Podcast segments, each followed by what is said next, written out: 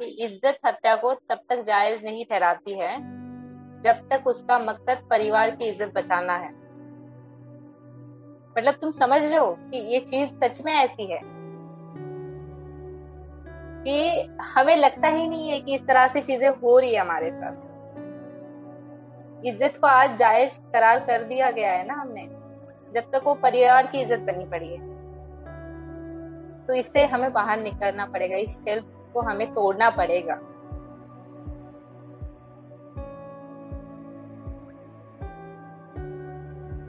Welcome back to PSV Bold and Fierce podcast, where we are going to discuss about mental health and well-being and everything in between. And for today's guest, we have Pratibha Wangkhede, who is a social worker and currently working in Bombay. She has a years of experience uh, in social working. So, for today's topic, I would really like to discuss about woman as a izzat honor so what is your take on this whole idea that uh, people in today's generation or in the past generation, india specifically has? Actually honestly speaking कि जब भी मुझे बोला जाता है ना women and उसके साथ इज़्ज़त लगा दिया जाता है। एंड अगेन ऑनर भाई ऑनेस्टली बहुत बड़े बड़े शब्द हैं। क्योंकि सोसाइटी ने ना हमें इस तरह से अब तक ये चीज़ों के साथ ऐसे मतलब जखड़ के रखा है ना, कि हम कभी सोच ही नहीं पाए कि इसके परे भी हमारी लाइफ है।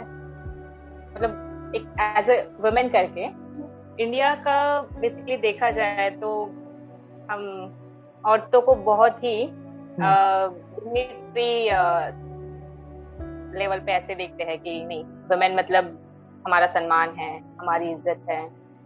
बट मुझे यहाँ पे लगता है कि हमें पॉज लेना चाहिए एंड थोड़ा सोचना चाहिए कि क्या सच में औरतों ने ये ज़िम्मेदारी ली है कि सोसाइटी की इज़्ज़त बने? सोसाइटी का सम्मान बने फिरे हम्म। तो जब भी मतलब मैं सोशल फ़ील्ड से बिलोंग करती हूँ ऑफकोर्स तो मैं थोड़ा उस तरह से चीज़ें सामने रखूँगी तो ऑफकोर्स लगेगा कि क्या भाई अभी से स्टार्ट हो गए सोशल वर्कर है हाँ. नहीं मैं उससे पहले एक औरत हूँ हम्म। और मैं उससे पहले एक मतलब किसी के परिवार से मैं भी बिलोंग करती हूँ है ना कहीं से तो मैं भी आ रही हूँ उसी सोसाइटी का मैं भी पार्ट हूँ मैं भी एक औरत हूँ। उसके साथ साथ मैं एक सोशल वर्कर हूँ। जस्ट बिकॉज़ कि मैंने कुछ चीज़ें उसमें मतलब कुछ डिग्रियाज हासिल करके अपना एक्सपीरियंस के साथ सेंसिटिविटी के साथ उस चीज़ों को डील किया है। एंड तब जाके मैं अपने आप को वो कह पा रही हूँ कि अच्छा मैं ये काम करती हूँ। बट इंडिया में अगर देखा जाए तो वुमेन को हमेशा ही इस टैग के साथ ही जोड़ा जाता है कि मतलब जैसे कि हम फॉर एग्ज़ाम्पल लेते हैं कि एक छोटी बच्ची भी रहेगी तो भी हम क्या बोलते हैं कि यानी मेरी बच्ची मेरे घर की इज़्ज़त है। है ना? ऐसे मतलब हमें बहुत बड़े बड़े शब्द लगते हैं। हमें भी लगता है कि क्या बोला जा रहा है हमारे बारे में? अच्छा इज़्ज़त बोला जा रहा है मतलब कुछ तो बड़ा है इसमें। है लगता तो है। वो वो बचपन से आपको टैग दे दिया जाता है कि, अरे, हमारे घर की इज़्ज़त है। तो भले ही हमको समझ नहीं है हमको लगता है कि हमको एक मेडल मिला है एज अ गर्ल बचपन में that entitlement becomes a medal for us कि यार, वो बनना है। हमको उस उस तरीके से देखा जा रहा है, वो वो क्या कहते हैं बार सेट किया गया हमारे लिए। चाहे तुम्हें इज़्ज़त का मतलब समझे, ना समझे, चाहे तुम्हें कुछ भी हो जाए बट तुम्हारे दिमाग में कहीं ना कहीं ये रहता है कि मेरे घर वालों ने बोल दिया है कि तू मेरे घर की इज़्ज़त है है ना? जस्ट बिकॉज़ मैं एक औरत हूँ, एक गर्ल हूँ, एक वुमेन हूँ, इसीलिए। क्या मतलब कभी ये सोचा है हमने कि हमें ही क्यों बोला जाता है है ना? बेसिकली इसके साथ साथ बहुत सारी चीज़ें जुड़ जाती है फिर। जैसे कि अभी मैं मतलब कुछ एग्ज़ाम्पल जो मैंने एक्सपीरियंस किए हैं, मेरे सामने के एग्जाम्पल्स हैं। कुछ और थे जहाँ पे मैं काम करती थी। मुंबई में ही आर एन आर करके साइट है रिहेबिलिटेशन किया जाता है लोगों का। वहाँ पे लोगों को बचाया जाता है। बेसिकली जब भी डेवलपमेंट की चीज़ें चलती है, लोगों को वहाँ से उठाया जाता है, वहाँ से फिर बड़े बड़े रोड निकलते हैं, सारी चीज़ें होती है तो वैसे इनका रिहेबिलिटेशन किया जाता है एक जगह पे। तो वैसे लोगों के साथ मैं काम करती थी तो उसे आर एन आर कॉलोनी बोलते हैं रिहेबिलिटेशन कॉलोनी तो वहाँ पे भी ऐसे ही बहुत सारे औरतें आती थी जब मैं वहाँ पे एज अ प्रोजेक्ट एसोसिएट करके काम करती थी। एक बहुत ही वेल नोन ऑर्गेनाइजेशन है, जिनके साथ मैंने काम किया है मुझे अपॉर्चुनिटी मिली थी। तो उस टाइम पे मैंने देखा कि बहुत सारी औरतें हैं जो मेरे पास आके मतलब अपनी चीज़ें शेयर करना चाहती थी। एंड तब मुझे ऐसे लगता था, यार मतलब मेरी मम्मी की एज की है है ना? एंड मैं एकदम ठहरी, ऐसे एकदम होता है ना, हमें थोड़ा सा एज का लगता है यार कि मम्मी के एज के हैं, उनको हमें समझाना है, उनको बताना है। एंड सोचो कि इतने सालों से, इतने सालों से उन्होंने ये चीज़ें झेलती हुई आ रही है। जस्ट बिकॉज़ कि उनके साथ वो सो कॉल्ड टैग लगा दिए गए हैं उनके सर पे, है ना? सो चीज़ों को लेके घूम रही है, जिनको उनको पता ही नहीं कि वो चीज़ें उनके साथ क्यों जोड़ी गई है। बहुत सारी चीज़ें ऐसी होती है, तब पता चलता है। मतलब जब मैं एज अ स्टूडेंट इसे पढ़ती थी, जब मैं वर्क करती थी, तब मुझे इतना नहीं विजुअलाइज हुआ इन चीज़ों को। मतलब इतने विजुअली मैंने नहीं देख पाई। बट जब मैं फ़ील्ड में थी, जब मैंने लोगों के साथ डायरेक्टली बात की ना तो तब मुझे फील हुआ। मतलब एक औरत आके बताती है कि उनके साथ डोमेस्टिक वायलेंस हो रहा है बट उनको डोमेस्टिक वायलेंस का वो वायलेंस ही नहीं पता कि उनके साथ वायलेंस हो रहा है। वो क्या बोल रहे थे कि uh, मेरे साथ फैमिली में मतलब पति झगड़ा करता है पी के आता है बहुत सारी चीज़ें मतलब ऐसी होती है कि पैसा नहीं देता है हाथ में मारपीट होती है कभी कभी घर छोड़ जा इसकी भी धमकी दी जाती है। एंड उनको वो चीज़ें पता ही नहीं होती है कि उनके साथ एक तरह का वॉयलेंस हो रहा है। अब ये पता है यहाँ पे, ये सिर्फ़ फ़िज़िकल वॉयलेंस नहीं है। यहाँ पे उस बंदी की मेंटल हेल्थ तक हैम्पर हो रही है और वो उन्हें पता ही नहीं होता। एज अ मतलब एक वुमेन हमें बहुत सारी चीज़ों का ना हमारे कंधों पे बोझ डाला जाता है एंड बचपन से वो चीज़ें होती है हमारे मतलब हमें आज भी ये लगता है कि हम इंडिया है, बहुत प्रोग्रेस कर लिया है, आज एक मर्द के कंधे से कंधा मिला के हम काम कर रहे हैं। हम्म। बहुत ही मतलब इस तरह से सोचने वाली चीज़ है कि सुनने के लिए अच्छा लगता है but ground reality is different for actual जो थिंग हमारे सामने रखी जा रही है उससे। बेसिकली uh, कहना तो नहीं चाहिए बट ऑफकोर्स ये uh, विडम्बना है हमारे uh, आज की कि औरतों के साथ आज भी वही चीज़ें हो रही है। अगर एक औरत आके बोलती है कि मैं इन चीज़ों से जूझ रही हूँ मुझे मेरे घर पे मेरे साथ हिंसा हो रही है। तो हिंसा किस टाइप की उसको पता नहीं है। बट वो बताती है उसको बस वॉयलेंस तब कहा जाता है जब तक आपके बॉडी से खून ना निकले। है ना? हमारे यहाँ पे हमेशा इस तरह के डिफिनेशन को ही काउंट किया जाता है कि अच्छा वायलेंस हुआ है कहाँ पे? कहीं लगी है क्या? चोट दिख रही है क्या? है ना? ऐसे ही बोला जाता है हमेशा। और हम भी वैसे बोल सोचते हैं हाँ. हम उसके परे जाते हैं ना कभी सोच नहीं पाते। हाँ. मतलब हमेशा हमें लगता है कि वॉलेंस मतलब कुछ तो घाव होना चाहिए बॉडी पे। ब्लड निकलना चाहिए भाई खून तो दिखे। हम्म। तो जाओगे कंप्लेन करने तो पुलिस वाला क्या पूछता है? कहाँ लगा? अच्छा वॉलेट कहाँ लगा? हाँ। कितनी है? है ना? कितना मार लगा है। एंड उसमें भी एक औरत अगर जाती है बोलती है कि घर में उसके साथ अत्याचार हुआ है घर में उसके साथ वॉलेंस हुआ है तो उसको इस तरह से देखा जाता है कि भाई ये तो रोज के झगड़े हैं क्या इसमें तुम्हें मतलब बड़े तुम चौराहे पे उसे ला रहे हो? ना घर की बात है घर के अंदर ही रखे तो अच्छी है। ऐसे इज़्ज़त को चौराहे पे उतारो मत। हम्म। हमें हमेशा से हमें सुनने मिलता है ये चीज़ें हम्म। एक औरत हो तुम घर की मर्यादा मत लांगो। घर की इज़्ज़त को बाहर लेके मत जाओ। हो जाए it's a quote and quote जो स्टेटमेंट मिलता ही मिलता है। एग्जैक्टली हाँ। exactly. ये चीज़ें ना चलती ही रहती है और ये लाइफ टाइम हमारे साथ चलती आ रही है। हमें हम देख रहे हैं कि हमारी माए भी वही चीज़ें देख रही है। बट आज की जनरेशन जैसे कि तुम हो मैं हूँ यहाँ पे एक हम पहले तो एक औरत ही है ना। But hmm. हम वो चीज़ें बोल पा रहे हैं क्यों बोल पा रहे हैं? क्योंकि हम इस बारे में समझ रखते हैं। इस तो इस तक वहाँ तक अपनी सोच को बढ़ा चुके हैं। वहाँ तक हम्म। अपनी अंडरस्टैंडिंग बनी है इसलिए हम इस बारे में बोल रहे हैं। बट प्रॉब्लम ये है कि इज़्ज़त ये बहुत बड़ा ये है किसी एक वर्ड के साथ नहीं जोड़ा जा सकता। इज़्ज़त का अगर बहुत बड़ी संकल्पना है वो एक तरह की मतलब इज़्ज़त इस तरह से बोलते हैं कि तुम एक घर की इज़्ज़त हो मतलब क्या हो? वो इस तरह से नहीं है कि बहुत ही तुम्हें डिग्निटरी औदा दिया जा रहा है। वैसा कुछ नहीं है। बेसिकली तुम्हारे ऊपर मर्यादाओं की इतनी घड़ी मार की जाती है कि तुम उसको कभी लांगने की कोशिश ही ना करो। और तुम्हें ये भी ना पता चले कि तुम्हारे ऊपर रेस्ट्रिक्शन लगाए गए हैं। या फिर तुम्हें एक तरह से मर्यादा में रहने की वो सोची समझी साजिश है। वाह मतलब दिस इज़ आई ओपनिंग जो आप अभी बोलो लाइक सीरियसली मेरे को गूज बम्स आ रहा है कान टेल यू मतलब या कि एक वर्ड एक छोटा सा वर्ड जिसके इतने हिडन मीनिंग्स होते हैं और बट uh, उसका कॉन्टेक्स्ट जो है अगर आप देखोगे तो दैट फील्स वेरी क्या कहते हैं डिग्निफाइड uh, क्या कहते हैं डिग्निफाइड हो गया क्लीन uh, हो गया राइचियस uh, हो गया बट उसके साथ जो पीछे का उसका जो बैगेज है जिसको हमने बड़े अच्छे तरीके से पैक किया है अच्छे अच्छे वर्ड्स के साथ अच्छे अच्छे मीनिंग्स के साथ, वो हमको नहीं समझ में आता कि हमको वो पैकेज डिलीवर हो गया है बट उसके साथ जो उसका ड्रॉबैक जो उसका बैगेज आ रहा है, वो कितना ज़्यादा इमोशनली फिजिकली मेंटली डिप्लीटिंग है।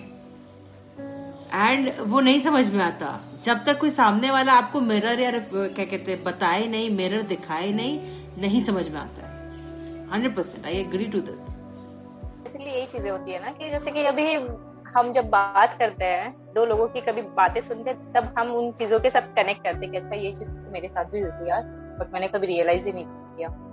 हाँ यार ये चीज़ें तो हो चुकी है बट हमें पता ही नहीं कि ऐसे होता है। ये चीज़ें होती है डिस्कशन में आती है आजकल की हम जनरेशन इसी तरह से चीज़ें कनेक्ट कर पाती है चीज़ों के साथ।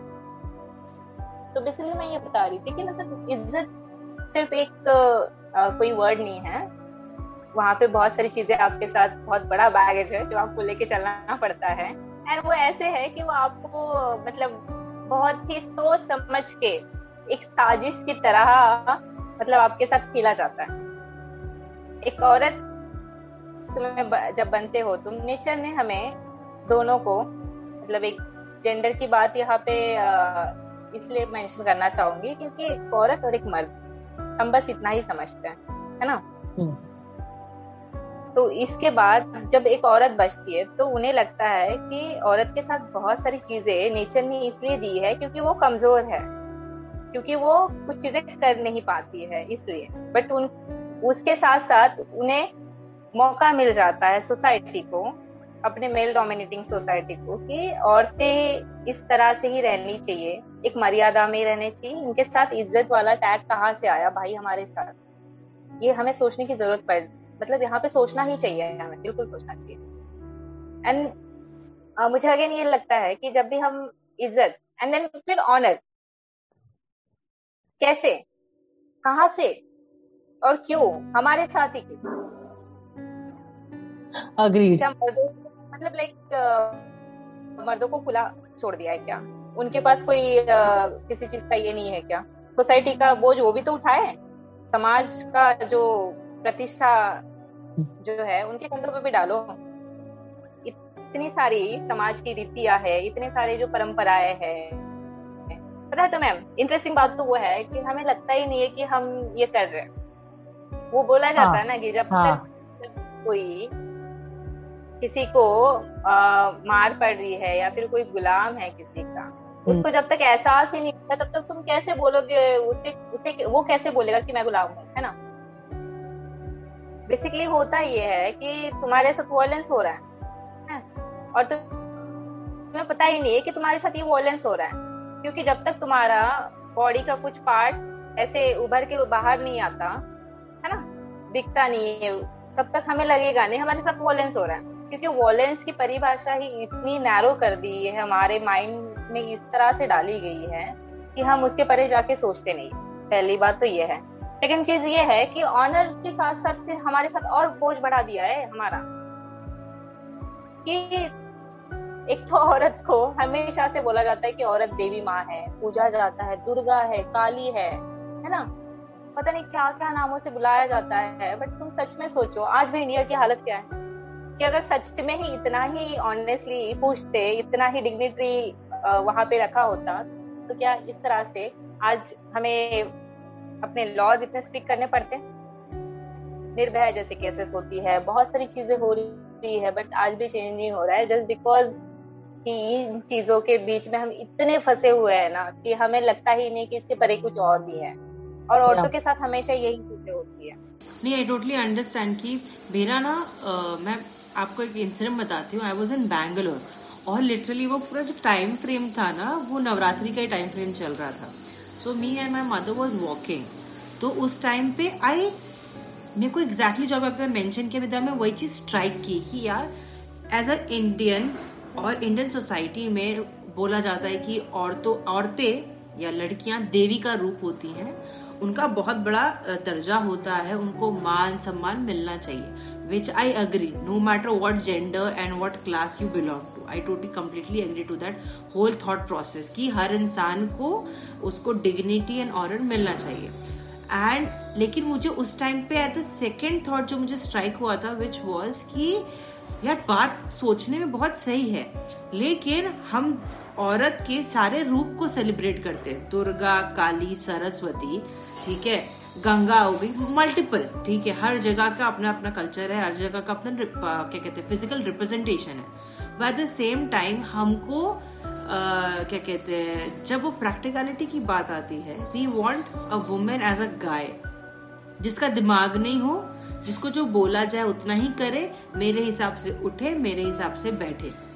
और अगर उसमें थोड़ा भी अंडरस्टैंडिंग या वो रिपेलियस हुई या सवाल कर रही है अपने मन का करना चाह रही है तो शी इज़ टैग्ड एज की वो रिपेलेंट है ये काली है या फिर ये झांसी की रानी है those kind of thing but in not in a very good context that is still framed in a very negative context कि this is not right you shouldn't be like that you should be a person जिसको हम बताएंगे कि तुमको कैसा होना चाहिए will guide you we will mold you you are not supposed to be molded by your own identity your own understanding how you see the world how you understand the world no it doesn't matter And at the same time क्या कहते हैं ये तापसी पन्नू का एक interview भी आया था जहाँ पे सेम ही इसी मुद्दे पे बात हो रही थी कि uh, उन्होंने मेंशन किया इंटरव्यू में कि वुमेन uh, को टैग दिया जाता है इज़्ज़त ऑनर का एंड देन उनके बाद उनको ना लिमिट कर दिया जाता है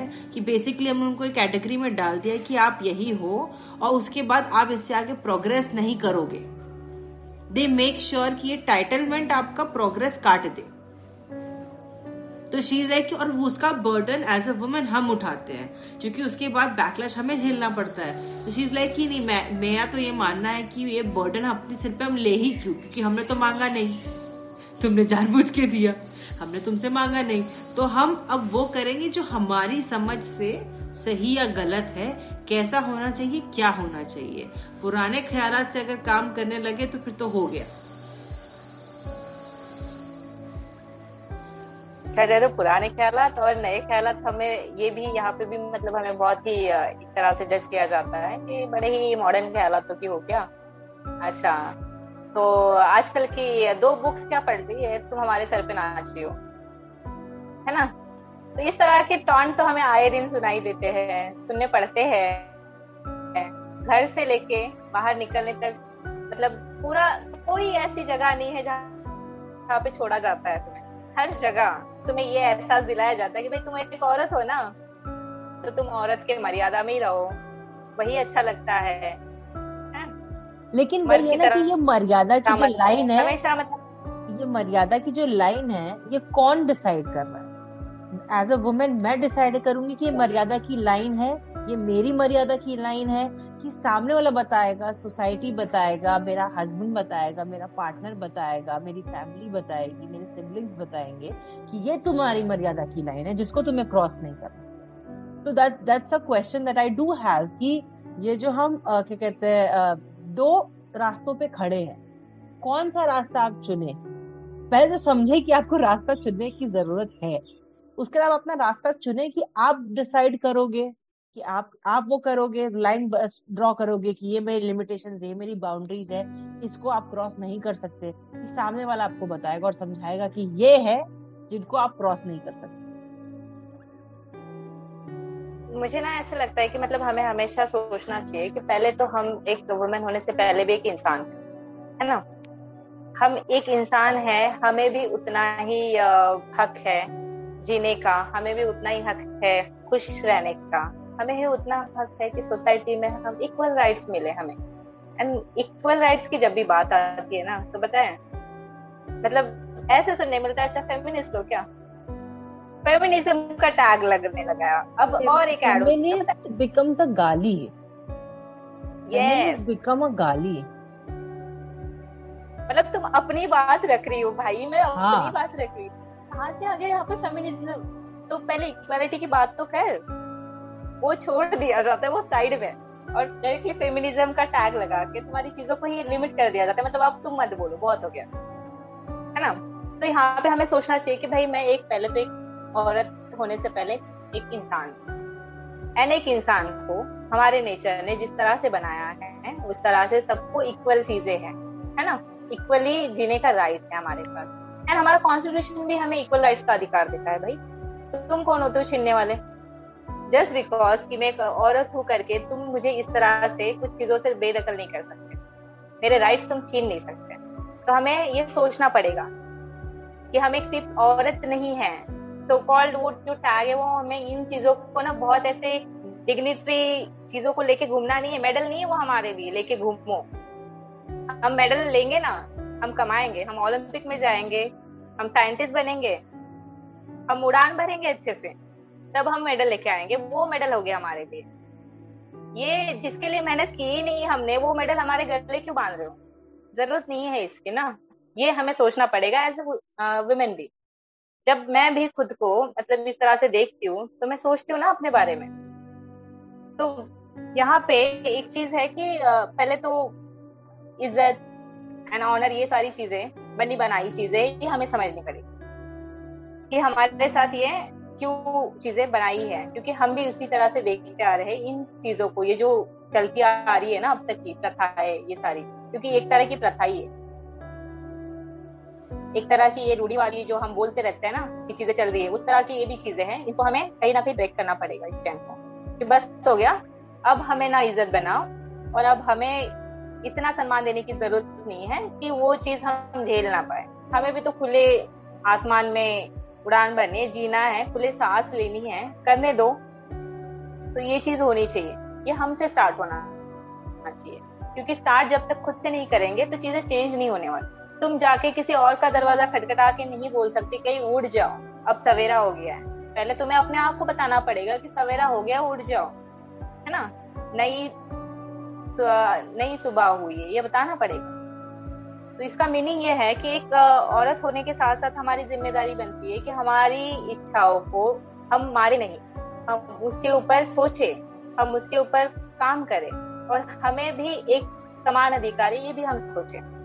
तो जैसे कि वुमेन और ये सारी चीज़ें का बोझ झेलते झेलते हमें पता भी नहीं चलता है कि हमारी मेंटल हेल्थ कब अफेक्ट हो रही मतलब इतना ये होता है कि हमें आजकल मतलब ऐसा होता है कि एक वुमेन है और अगर वो बोल दे कि आ, मैं परेशान हूँ मुझे ये चीज़ें चल रही है मेरे साथ काफ़ी सालों से चल रही है और वो अगर कोई बता दे साइकेट्रिस्ट की आपको ज़रूरत है काउंसलिंग की आप आ, कुछ सेशन अटेंड कर लीजिए और घर पे जाके अगर वो बंदी बोल भी दे तो बोले कि पागल हो क्या? ऐसे सारे समाज को बताओगी तुम पागल हो चुकी हो। ये टैग लेके घूमना है क्या तुम्हें? है ना? मतलब ये चीज़ तो मतलब सेकंड टाइम सेकंड इस पे आती है पोजीशन पे। बट फ़र्स्ट थिंग तो ये है इंटरेस्टिंग है, ये है कि मतलब जब घर में अगर बात भी चले ना कि कोई डिप्रेशन में है, किसी को ज़रूरत है किसी चीज़ की तो वो एक्सेप्ट ही नहीं किया जाता पहले तो। कोई ज़रूरत वरूरत नहीं होती है बिना मतलब की बातचीत करने के मौका मिल जाता है आप लोगों को। और मेंटल हेल्थ तो कुछ होता ही नहीं है। मतलब क्या है मेंटल हेल्थ ऐसे? अग्रीड और उसमें भी औरतें वो तो पहले से पागल होती है औरतें। उनको क्या मेंटल हेल्थ उनका अफेक्ट हो रहा है? है ना? इस तरह से मतलब आपको देखा जाता है। तो सोचो यार मतलब एक सच में औरत जो है उसको सच में ज़रूरत होगी ना तो भी वो नहीं जाने वाली। क्योंकि इतने ताने झेल चुकी होते हैं ना पहले ही। भूल जाती है बंदी कि मुझे ऐसे कुछ ज़रूरत भी है। वो ज़रूरत ही महसूस नहीं होने देते। और हमें अपने आप पे इसीलिए काम करना है कि वो ज़रूरत महसूस नहीं होने देते हैं ना तो हमें अपनी ज़रूरत को पहचानना है पहले। क्योंकि आज भी हमारा जो डीवी एक्ट है डोमेस्टिक वायलेंस जो एक्ट है ना 2005 का, उसमें क्लियरली मेंशन किया है कि वायलेंस सिर्फ़ ना फ़िज़िकल नहीं होता। वो वायलेंस तुम्हारे साथ मेंटल होता है, तुम्हारे साथ फाइनेंशियल वायलेंस होता है हर तरह का वायलेंस वायलेंस कहा जाता है, जिसमें मेंशन है कि मेंटल वायलेंस के अगर मेंटल वायलेंस भी हो रहा है तुम्हारे के साथ तो भी तुम केस कर फ़ाइल कर सकते हो अपने पति के ऊपर। ये है मेंशन बट आज भी अपने यहाँ पे इम्प्लीमेंट नहीं किया जाता। इंटरेस्टिंग बात वो है। आज भी सिर्फ़ फ़िज़िकल वायलेंस हुआ है क्या, वो ही पूछते हैं। तो यहाँ पे हमें ये ब्रेक करना पड़ेगा कहीं ना कहीं पे। जब भी मतलब मैं अपने टाइम पे जब मैं फ़ील्ड में काम करती थी, तब मैं यही बताती थी कि आपको पहले तो खुद के लिए खड़ा होना पड़ेगा और आपको समझना पड़ेगा कि आपके मेंटल हेल्थ अफेक्ट जैसे हो रही है ना तो मेंटल हेल्थ के साथ साथ आपका फ़िज़िकल हेल्थ भी अफेक्ट हो रहा है, क्योंकि आप खुश नहीं रहोगे। आपके दिमाग में हमेशा वो मतलब सोच रहेगी, कहीं ना कहीं वो चलते रहेगा। आप क्लियर नहीं रहोगे चीज़ों के बारे में। बहुत बार कंफ्यूज रहोगे तो लोग उसका फ़ायदा उठाते हैं। फिर वो बोलते हैं कि अच्छा ये तो हमेशा कंफ्यूज ही रहती है, इसको कहाँ से क्लियरिटी आएगी इसके थॉट्स में क्लियरिटी नहीं रहती है। हाँ ये सारी चीज़ें फिर हमें ही उल्टा मतलब वो होता है ना, उल्टा को चौथवाल मतलब कोतवाल को डालते वैसी वाली चीज़ होती है। तो ये नहीं होना चाहिए। तो यहाँ पे हमें समझना पड़ेगा, बहुत ही होशियारी के साथ मतलब थोड़ा सा कदम आगे बढ़ाना पड़ेगा।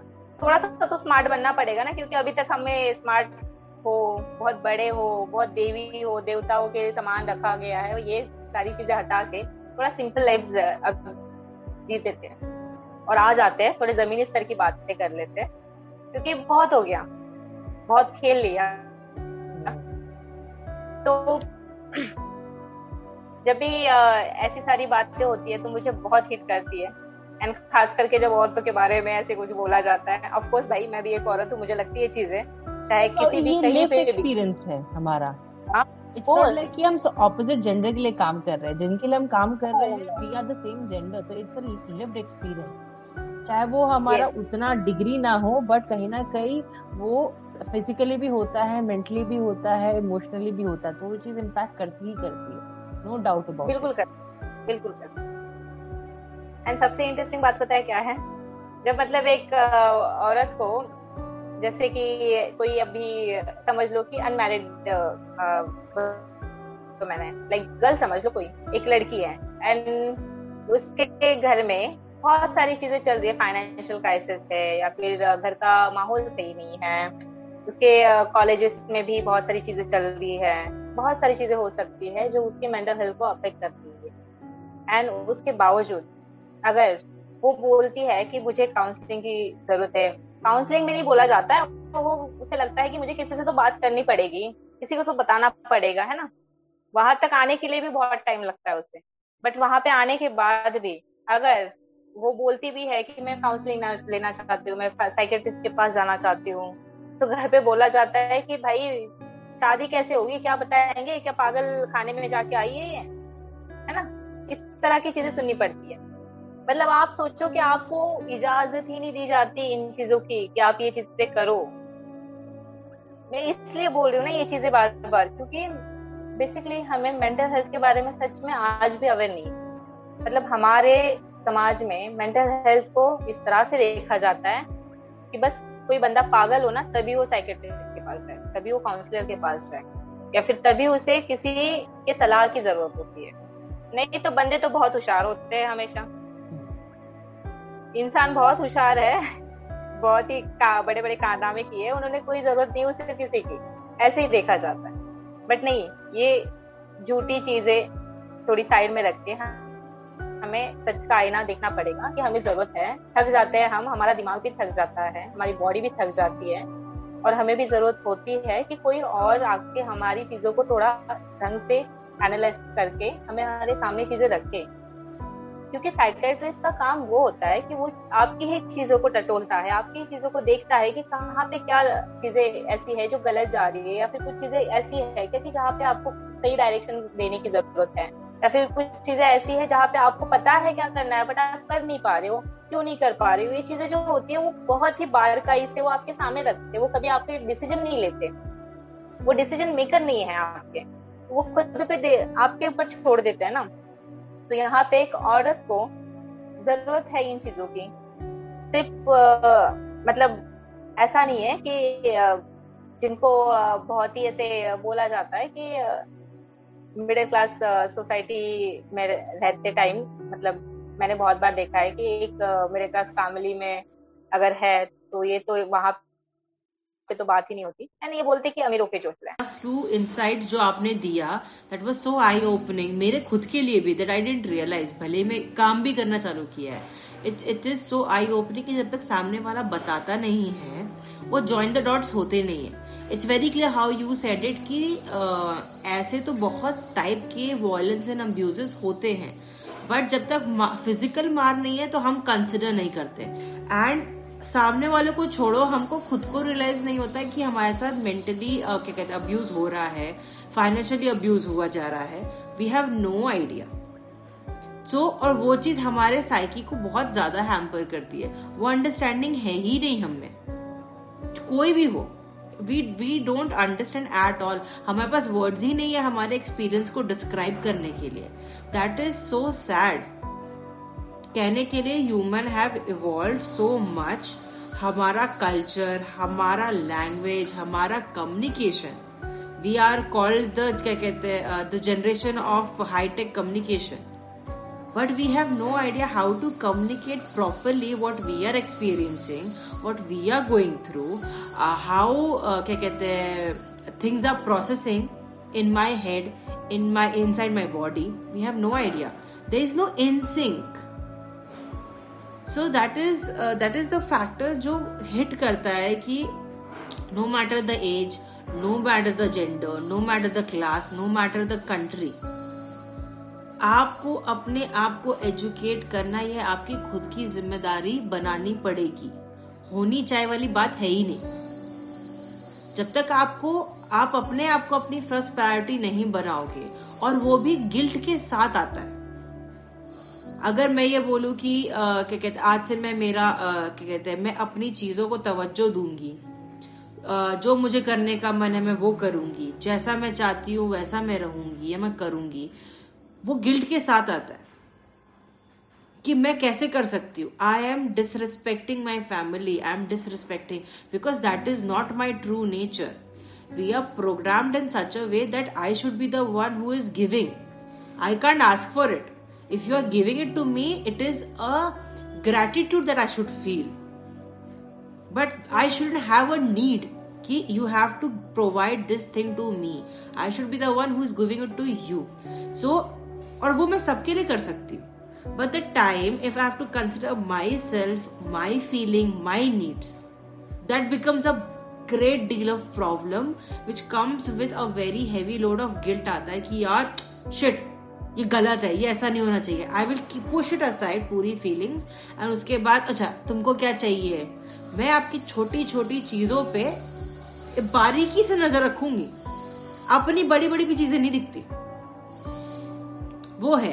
एंड उसके साथ में सोसाइटी ये भी बोलता है, आपके आसपास वाले आपको ये स्टेटमेंट दे भी देंगे you have become so selfish तुम बदल गई हो। तुम पहले ऐसी नहीं थी। पहले तो ऐसा नहीं था। अब क्यों है? बात सुनने में बुरी लगती है, छोटी है, बहुत हार्श वर्ड नहीं है। कोई गाली नहीं दे रहा है कि आपका तुरंत खून खोल उठे, ऐसा नहीं है। छोटा सा है, छोटे से फ्रेज है, पर वो बहुत बड़ा इम्पैक्ट देते हैं। और वो चीज़ जब तक आप उस एनर्जी फ़ील्ड में नहीं है या उस एग्रेशन उस एंगर में नहीं है, तब तक आप वो स्टेप नहीं लोगे। जब तक आप वो स्टेप नहीं लोगे, तब तक आपको वो क्या इम्पैक्ट कर सकता है, आपको कैसे पता चलेगा? वो चीज़ है। और ये नहीं समझ में आता। ऑनेस्टली ये चीज़ नहीं समझ में आती है। और वही है ना कि हम लोग as a human we are so क्या कहते हैं, बंधे हुए हैं with physicality of everything physical में बताओ। तुम मुझे इस चीज़ का प्लान दो। तुम पहले मुझे एक्सप्लेन करो कि तुमको जो चाहिए वो क्यों चाहिए। ये ऐसा ही क्यों होगा? कि तुम for a one time you can't give an excuse for a one time you can't let go of the why sometime you have to let go of the why कि आपको चीज़ करनी है तो क्यों करनी है? बाद में आपको समझ में आया कि आपको क्यों करने की ज़रूरत पड़ी। बट नहीं वी आर माइंड हमारा माइंड सेट एकदम प्रोग्राम्ड है ऐसे। वी कांट गो ऐसे ऐसे और ऐसे का ऐसे तो हम कर ही नहीं सकते। सोसाइटी अलाउ नहीं करती ना हमें? बिल्कुल नहीं करती है। इट्स लाइक like हमको क्या कहते हैं हमको घोड़े की नाल लगा दी गई है और ब्लाइंडर्स लगा दिए गए हैं। हम बताएँगे कैसा है। And specifically it is it is the majority of the लोगों का माइंडसेट कि uh, ये बड़े लोगों के चोचले हैं ये आज का नया ट्रेंड है और हाँ, ये, ये नहीं है। पहनने वाला। ऐसे भी बोला जाता है तुम्हारे पहनने का फ़ैशन नहीं है मतलब तुम्हारा कपड़ा नहीं है कि पहन लिया फ़ैशन की तरह ओढ़ लिया। हाँ और नॉर्थ में ये बोला जाता है कि अपनी चादर उतनी फैलाओ जितनी तुम्हारी सीमा है उससे ज़्यादा मत फैलाओ। तो ये चादर का रेफरेंस मिलता है। चादर बढ़ाएँगी नहीं है ना? जब तक पैर फैलाएँगे नहीं पता कैसे चलने वाला है कि चादर बड़ी चाहिए हमें। वो नहीं समझ में आता बस ये, बोल दिया जाता है कि चादर है ना बेटा तुम्हारी चादर से बाहर मत पैर डालो तुम बर्दाश्त नहीं कर पाओगे। कभी कभी उसका भी तो मज़ा लेके देखो। और वो चीज़ है और, और इट डजेंट मैटर ये एक और बात है बहुत ज़रूरी बात है कि इट डजेंट मैटर आप if you are educated or you are not if you have a degree or no these are common sense these are basic understanding basic human rights जो नहीं समझ में आता है जब तक आप खुल के ऐसे माहौल में अपनी बातें रखो कि यार मुझे ऐसा लग रहा है। I don't want to get entitled कि नहीं मुझे टैग लेके नहीं घूमना है कि that I am depressed that I have some illness this is not a badge of honour that I am carrying it myself no I am not but I have to identify the problem right वो कब होगा? Yeah. वो कैसे होगा? जब आप बात करोगे और ये तब हो पाता है जब हमको सेफ़ स्पेस मिलता है। वो सेफ़ स्पेस मिलता ही नहीं है और ना हम अपने आप को अलाउ भी करते हैं। जैसे एक स्टडी में था which was quite eye opening कि सौ लोगों को बोला गया कि आप या तो शॉक थेरेपी ले लो या तो आप टेन मिनट्स के लिए साइलेंटली बैठ जाओ। With yourself, with your own thoughts and emotions and how you're feeling and everything. 99 people 99% of the people chose to get a shock therapy because they can't spend 10 minutes with themselves now imagine this is such a eye opening कि मैं अकेली नहीं ऐसे बहुत सारे लोगों को लग रहा है एंड हमारा क्या कहते हैं डिफेंस मैकेनिज्म है ये मेजोरिटी ऑफ़ आज के जनरेशन एंड मेजोरिटी ऑफ़ लोगों के साथ होता है the time I feel that in between time कि मेरे पास कुछ करने को नहीं है, कुछ खाने को नहीं है, किसी से बात करने को वी स्टार्ट फीलिंग बोर्डम हम फाइव टेन मिनट्स भी या half an hour one hour भी बर्दाश्त नहीं कर पाते अपने आप को and then we start looking for alternative फिर मैं इससे बात कर लेती हूँ, मैं उससे बात कर लेती हूँ। ज़रूरत जब हमेशा मुझे आपसे, किसी से बात करना, मिलना ज़रूरी नहीं होता। You can utilise that time to declutter yourself in lot of ways not just physically या लेकिन नहीं होता। भी एक मूवी आया था ड्रीम गर्ल करके। डू रिमेम्बर दैट या या या बहुत ही ऐसे क्लियरली उस चीज़ को सामने रखा गया है कि मतलब कैसे हम अपने आप को मतलब ये होता है कि जो आसपास लोग हैं ना अपने वो सुनते तो हमें वर्चुअल लाइफ बहुत पसंद होती है। वर्चुअली हम चीज़ों को करना चाहते हैं। क्योंकि हम ऐसी इमेजिनरी दुनिया तैयार करते हैं हमारी कि हमें वही सच्ची लगने लगती है। Oh, yes. उसी में जीना चाहते हैं। और जो रियलिटी है उसको हम फेस ही नहीं कर रहे उसको हम प्रॉब्लम को सॉर्ट आउट ही करने की कोशिश नहीं करते। हमारा प्रॉब्लम यहीं पे खत्म नहीं होता ना। आपको मतलब हमेशा सोशल मीडिया पे आप हैपनिंग वाली चीज़ें डालोगे बट आप जो रियलिटी है वो अगर सामने आने ही नहीं दोगे तो वो भी अलग प्रेशर बना रहता है। मतलब आजकल हम मतलब मैं वैसे तो बहुत बड़ी फ़ैन नहीं हूँ इंडस्ट्री की बॉलीवुड वगैरह बट कभी कभी सुना है कि कुछ कुछ इंटरव्यू जैसे काफ़ी ऐसे एक्टर्स हैं जिन्होंने बोला है कि वो डिप्रेशन का शिकार हुए हैं एंड वो भी उसमें से गुजरे हैं बट उन्होंने ये भी चीज़ मेंशन की है एज अ स्टार उनको इतना वो पैकेज होता है कि अगर वो उन्होंने बोल दिया कि वो डिप्रेशन से अभी गुजर रहे हैं या फिर उनको थेरेपी लेने की ज़रूरत पड़ रही है साइकेट्रिस्ट के पास जाने की ज़रूरत पड़ रही है तो उनके काम को भी किस तरह से देखा जाएगा? एंड अगेन जिनके सामने वो अपने आप को रखते हैं, जो सोसाइटी इतना बड़ा समाज है, इतनी बड़ी संख्या में लोग उनको चाहते हैं, देखते हैं, सुनते हैं, वो भी तो रोल करेंगे, है ना? ये कितना सच में मतलब मेंटल हेल्थ को अफेक्ट और ज़्यादा करता है, उसका बैलेंस और ज़्यादा बढ़ा देता है। और तुम सोचो कि वो तो एक जगह पे अपने आप को एक पौधा मतलब है उनका, एक सोसाइटी में एक दर्जा है। उसके बाद भी उनको वो अलाउ नहीं किया जाता। तो तुम सोचो एक साधारण सा मनुष्य जो है, वो क्या उस बारे में सोच पाएगा? और उसमें भी एक औरत यार, नहीं होता है। मतलब हमेशा हमें जब मतलब मैं देखती हूँ कि हमेशा बोला जाता है कि बहुत सारी जो चीज़ें है ना न्यू जो चीज़ें ट्रेंड में चलती है पहले वो एक टपके से जो हायर लेवल का जो टपका है वहाँ से कैच किए करते मतलब वहाँ पे वो चीज़ें पहले होती है, है। हाँ, वहाँ पे पहले चीज़ें वो की जाती है। उसके बाद फिर हम उसका ही मतलब ये करते हैं अनुकरण किया जाता है बेसिकली हम क्या कर रहे हैं? हम देख देख के वो चीज़ें फिर ऐसे ये हो रहा है। जैसे आज बॉलीवुड में चीज़ें चल रही है फिर हम देखते हैं फिर हम उसमें अपने आप में लाने की कोशिश करते हैं है ना? तो ऐसे चल रहा है। तो वहाँ पे तुम सोचो वहाँ पे मेंटल हेल्थ का मतलब एक तरह से बहुत ही अभी भी स्टिग्मा देखा जाता है स्टिग्मा की तरह। तो मिडिल क्लास तो चला ही गया उसमें से। एक और फैक्टर है उसमें भी एक फैक्टर है जो मैं नोटिस किया कि जो अपर क्लास है उनको बोलते हैं कि जो मिडिल क्लास है वो अपर क्लास को बोलता है कि ये बड़े लोग के चोचले हैं ठीक है?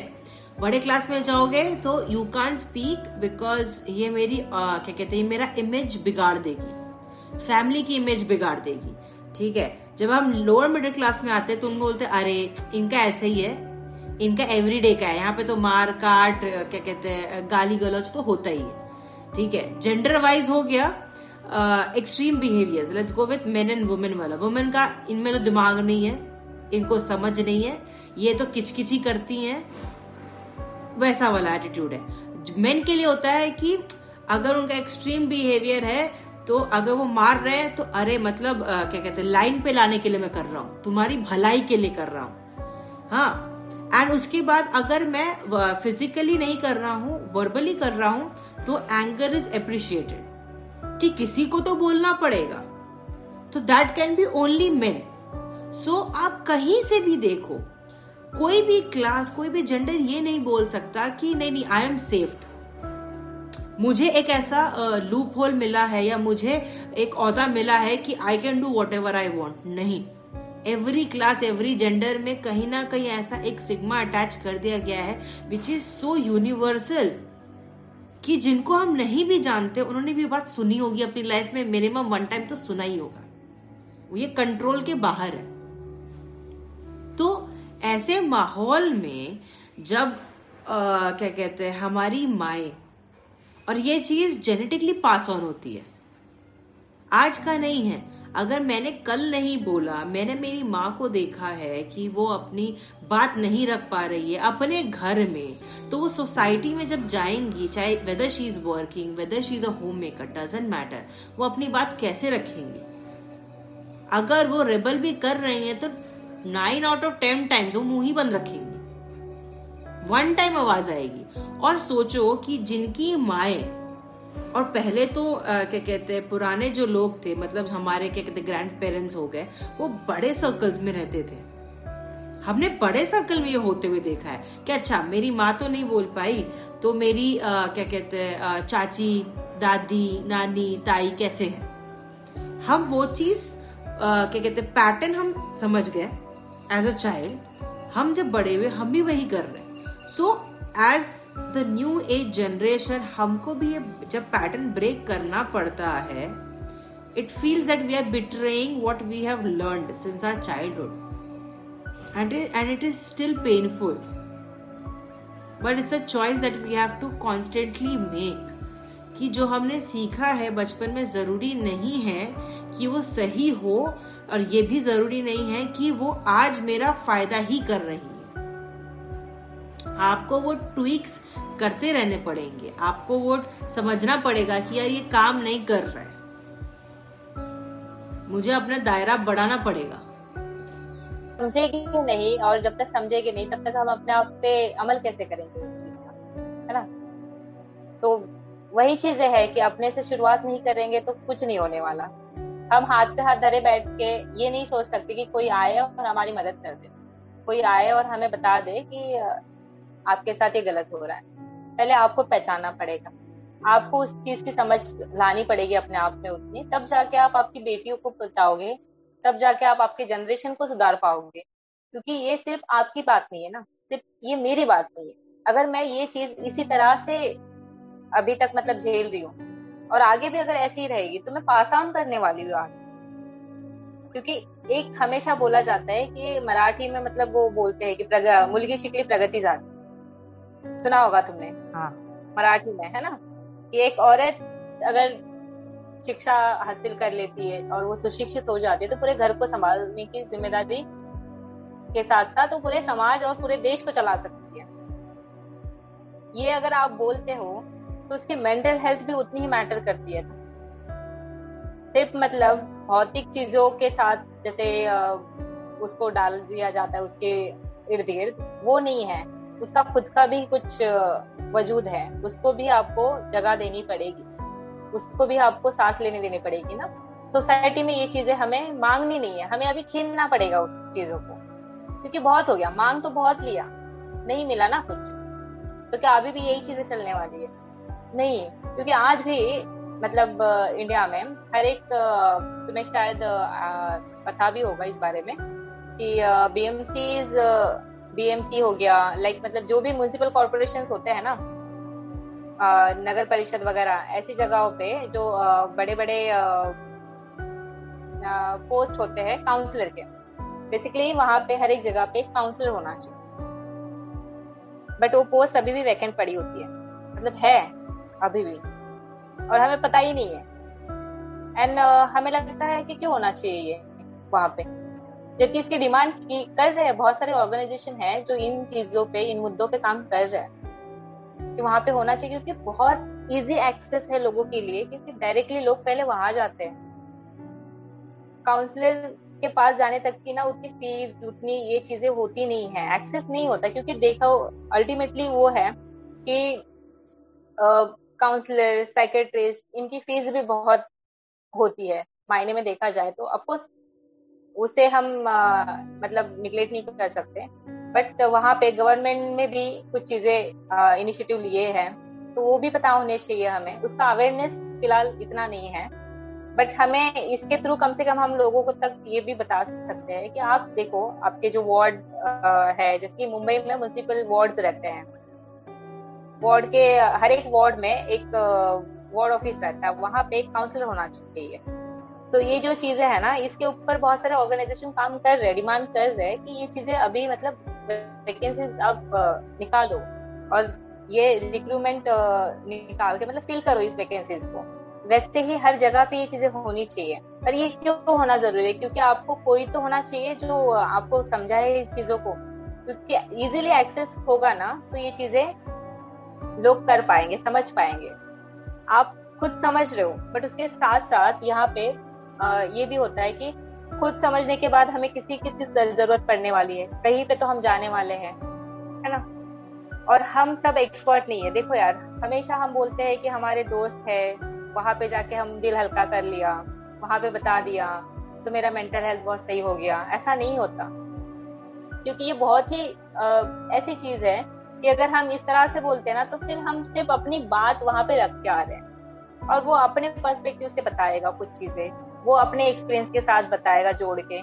But that that doesn't means कि वो अपने एक्सपर्टीज वहाँ पे दे रहा है।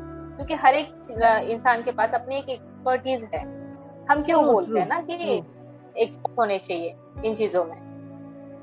हम ऐसा तो नहीं है ना कि हार्ट uh, का सर्जन है और उसके पास हम ब्रेन का इशू uh, लेके जा रहे हैं।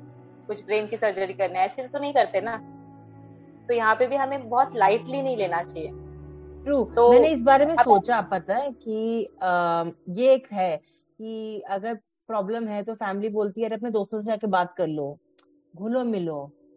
तो मैंने सोचा और मैंने ये अप्लाई भी किया पर्सनली अप्लाई किया कि मैं अपने दोस्तों से जाके बात कर दी थी and I to share my problems यार ये हो रहा है। Because can't go and uh, look for a, a therapeutic session. Sometimes right. it helps, no doubt hmm. about it.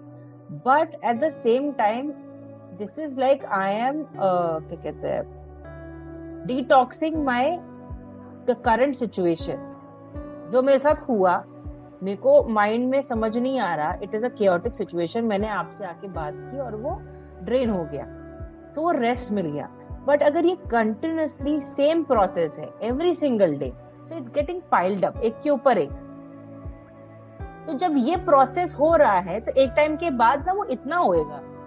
तो जब वो इतना हो रहा है तो मतलब आपके पास कंस्ट्रक्टिव सोल्यूशन नहीं मिल रहा है आपको टू डील विद सिचुएशन एक सिचुएशन के आपके मल्टीपल सोर्सेज निकल गए हैं, और वो एक सोल्यूशन अगर आप लगा दोगे ना तो ये सारे प्रॉब्लम्स जो थाउज़ेंड प्रॉब्लम्स इरप्ट हुए हैं, वो सॉल्व हो जाएँगे।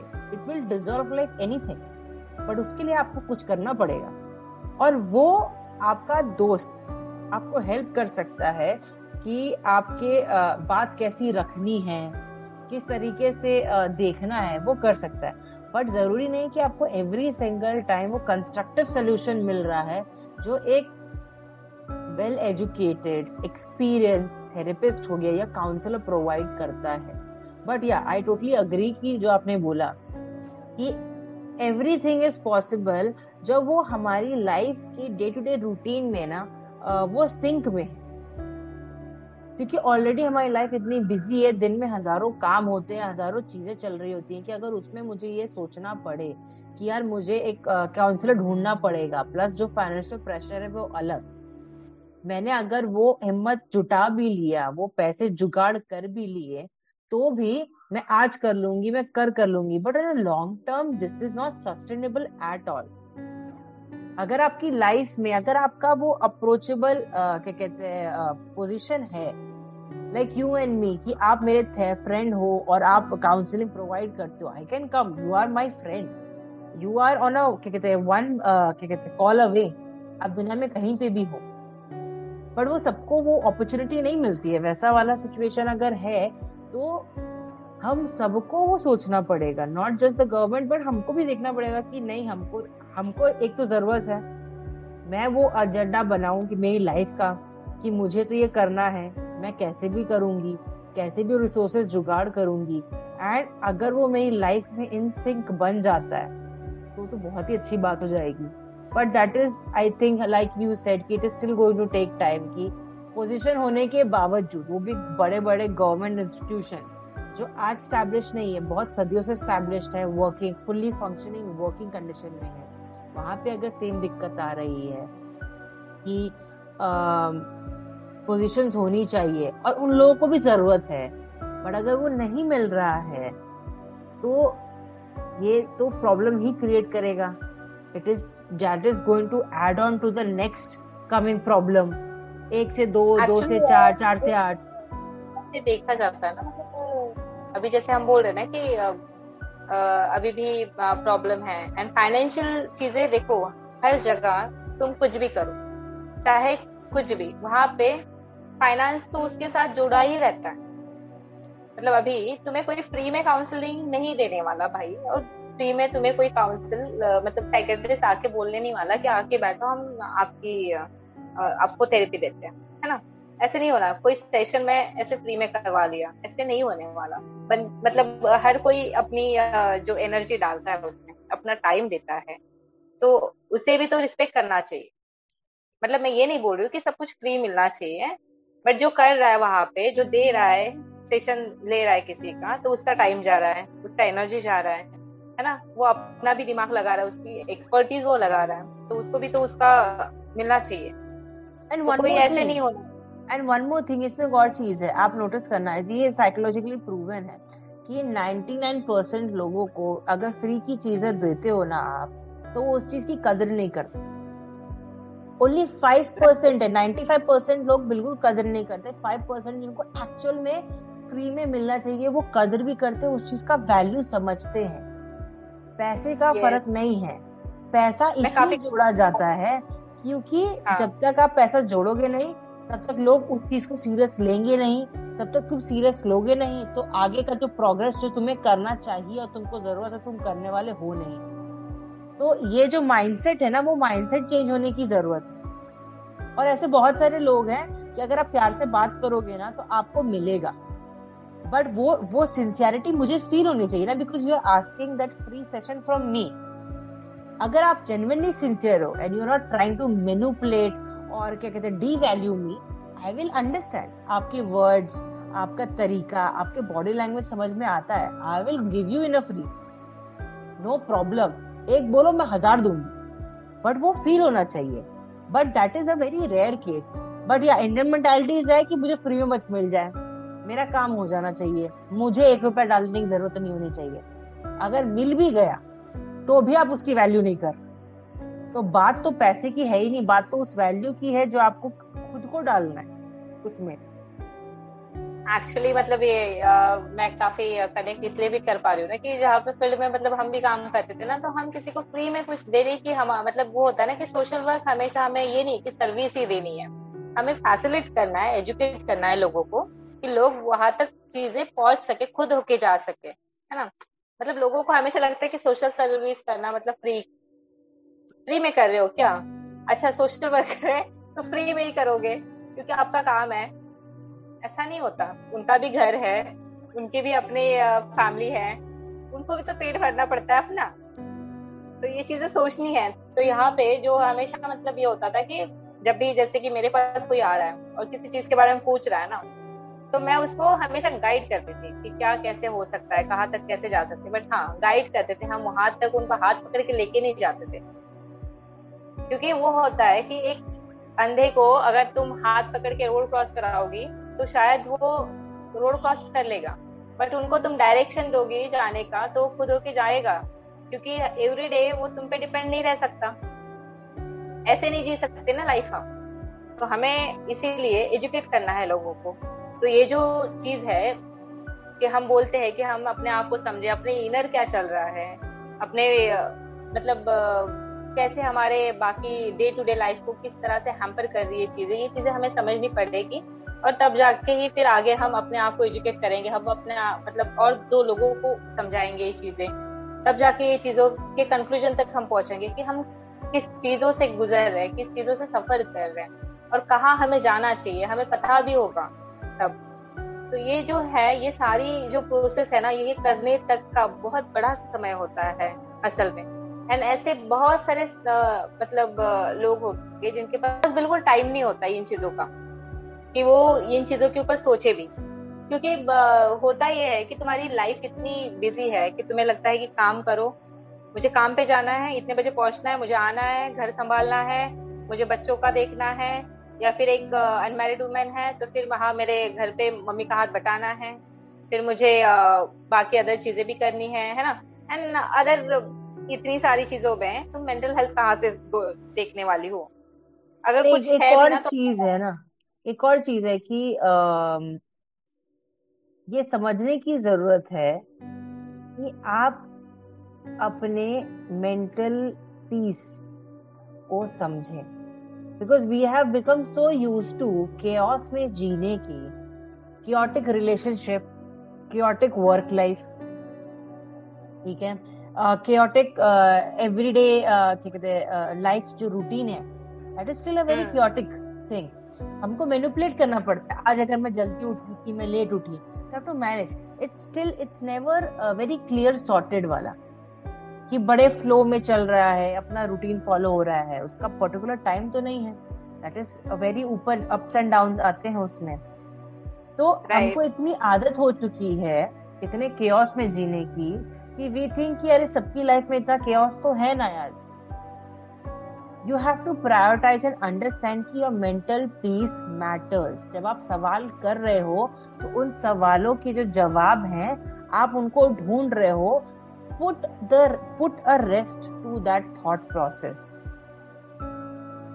पता है मतलब आजकल हमें बोला जाता है कि ना अच्छा मल्टीटास्किंग होना बहुत बढ़िया होता है। मतलब लाइक लोगों को ज़रूरत है आज के टाइम में। मतलब आज के जमाने में अगर तुम मल्टीटास्किंग नहीं हो ना तो तुम्हारी कोई ज़रूरत नहीं है। ऐसे बोला जाता है। मतलब नहीं, नहीं, मैंने मैंने, मैंने बात की पता है? जो आप बात बोल रहे हो ना मैंने उसमें क्या कहते हैं मेरे लास्ट पॉडकास्ट में बात की थी डॉक्टर साधना नाटू से। मैं शी सेड कि मल्टीटास्किंग जो है जो स्पेसिफिकली वुमेन को दे दिया जाता है दैट इज़ सो डिप्लीटिंग कि वो नहीं होना चाहिए। आप अपना हम्म। काम जितना आप कर पा रहे हो अच्छी तरीके से फोकसली डेडिकेटेड उतना ही करो। मल्टी जो हमने ब्रांड बना दिया है कि I am a multitasker वाला और मैं इतनी सारी चीज़ें मल्टीपल टाइम कर सकती हूँ that is not helpful please वो ना करे। उसमें प्रॉपरली मेंशन है। एंड हम लाइक क्या हम अपना ही हम पर अपने आप को कर रहे हैं। वी डोंट रियलाइज़ कि हम कर क्या रहे हैं। That has become like a badge कि ओहो सामने वाला मुझे बोल रहा है मैं मल्टीटास्कर तो that's like a pat in my back shoulders कि मैंने क्या बढ़िया काम किया है आज। राइट राइट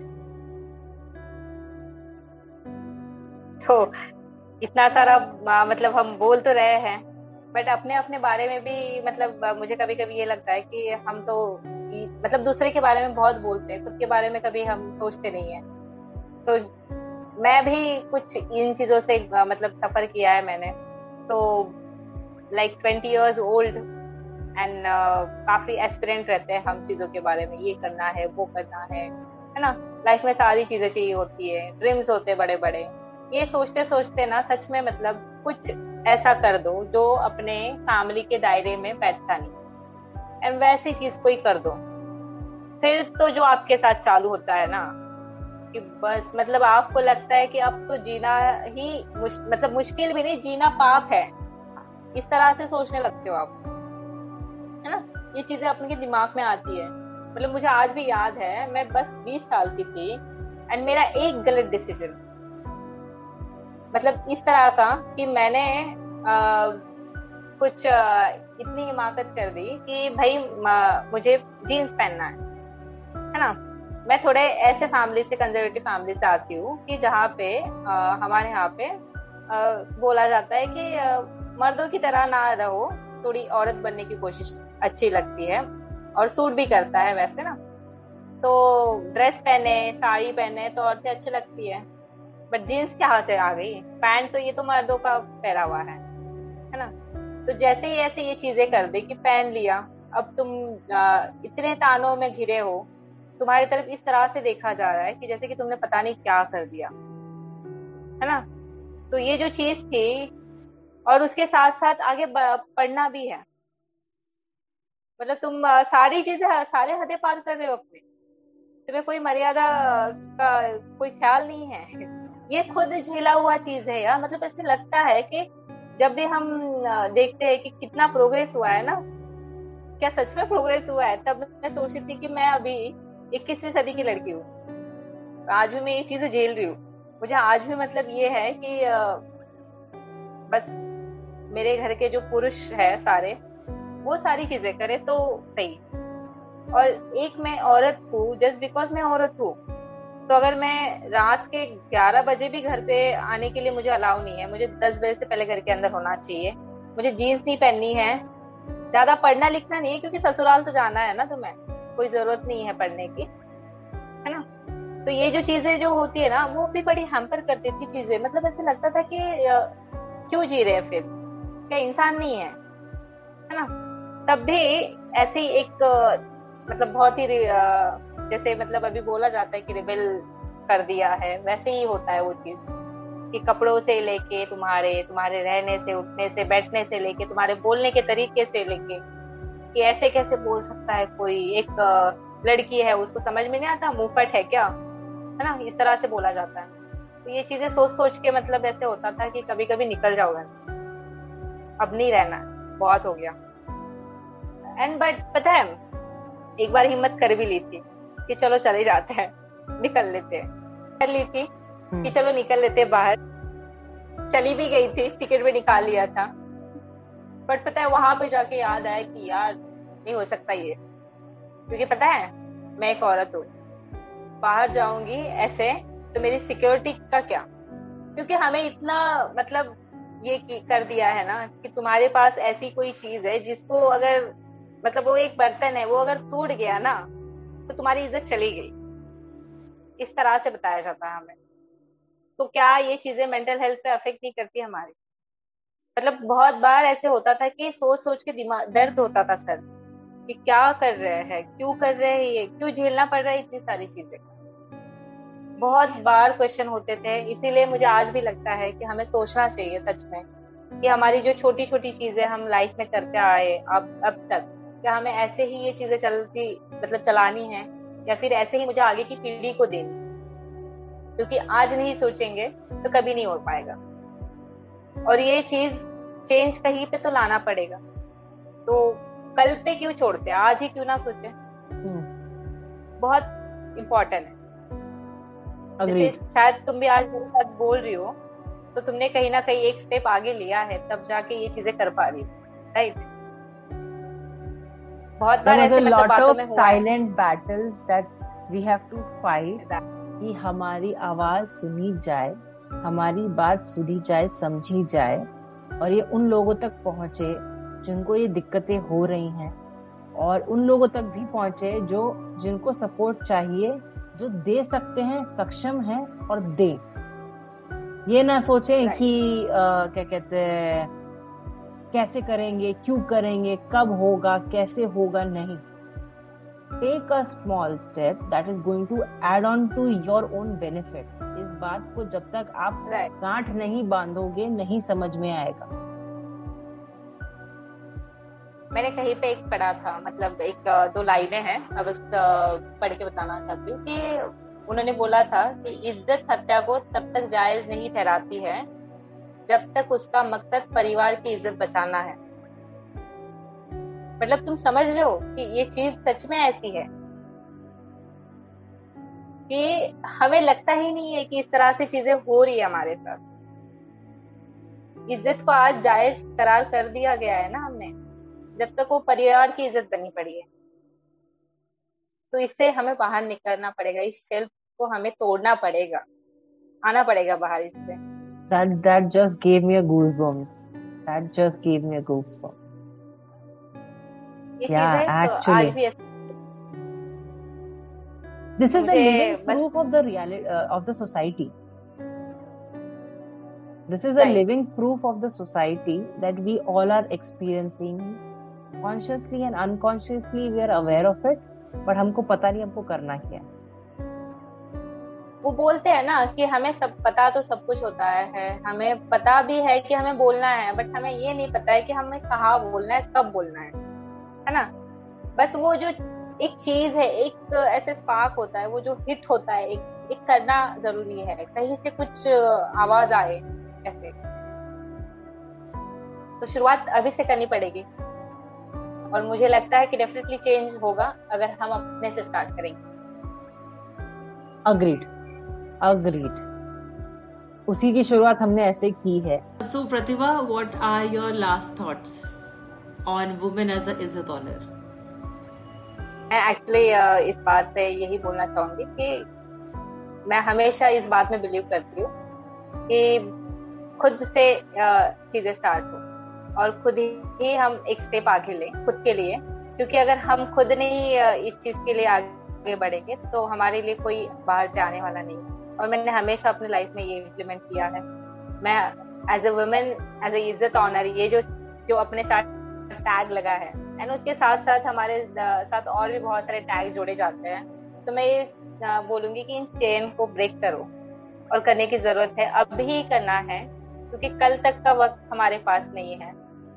और कल तक का वक्त की अगर हम इंतज़ार में रहे तो पता नहीं हमारा ही वक्त कब आ जाए। तो यहाँ तक हमें सोचना ना पड़े, ये हमें आज ही सोचना पड़ेगा कि वहाँ तक की सोच क्यों रखे? कि कल आएगा, कोई आएगा, कोई हमें चेंज करवाएगा हमसे। हमारे लाइफ में कोई चेंज करेगा। हमारे लाइफ के, हमारे जीवन के शिल्पकार हम हैं। हम ही खुद इन चीज़ों के लिए आगे बढ़े। Yeah. I yes, i do understand कि it is very much required. हम दूसरों पे नहीं रिलाई कर सकते। क्योंकि एक तो समझ नहीं आती। मेंटल हेल्थ है क्या? तो and this is not physically visible दिखता नहीं है। तो ऑलरेडी ये बहुत एबसेंट कॉन्सेप्ट uh, है। समझने के लिए भी एंड दिखने के लिए भी। तो so, जब तक आप खुद को नहीं समझेंगे नहीं संभालेंगे तब तक आप कोई मदद करना चाहेगा भी तो भी आप तक मदद नहीं पहुँच पाएगी। सो so, आपको तो वो फ़र्स्ट स्टेप उठाना ही पड़ेगा अपने लिए। चाहे आप जहाँ पे भी हो चाहे भी आप अपने लाइफ के किसी भी मुकाम पे हो किसी भी सिचुएशन पे हो जैसे हो हर सिचुएशन को बेटर किया जा सकता है बट वही वन स्मॉल स्टेप लेने की ज़रूरत है। डर से लड़ने की ज़रूरत है। हम लोग की तरह में बहुत सारे डर आ जाते हैं, जिसकी वजह से हम ये फेस नहीं करना चाहते हैं। समझ भी आता है कि करने की ज़रूरत है तो बट करते नहीं है। तो उस डर को एक बार देखो तो सही, एक बार आँखों में आँखें तो डालो, फिर समझ में आएगा ना कि ये डर का होना जायज़ है भी कि नहीं है। वो बात है। नहीं I totally I enjoyed our conversation एक लाइन बोलना चाहूँगी मतलब बताना चाहूँगी उसके थ्रू कि मन को खोल जरा मन को खोल जरा अंतर मन टटोल जरा। मन को खोल जरा अंतर मन टटोल जरा। इस पे गौर करना सहेलियों क्योंकि हमारा ही अंतर मन है और हमें ही टटोलना है। और कोई नहीं आने वाला और कोई दरवाज़ा नहीं खोल पाता कोई दरवाज़ा नहीं खोल। It's a very beautiful insight yeah thank you so much आपसे बात करके मुझे बहुत मज़ा आया है। आपने ऐसे ऐसे इंसाइट्स दिए, मैं आपको बता नहीं सकती। और क्या कहते हैं होपफुली आपके पास और टाइम हो, समय हो, हम बाकी मुद्दों पे भी और बहुत मज़ेदार बातें करेंगे। और पहुँचेंगे उन लोगों तक जिनको इन बातों को सुनने की ज़रूरत है। So until next time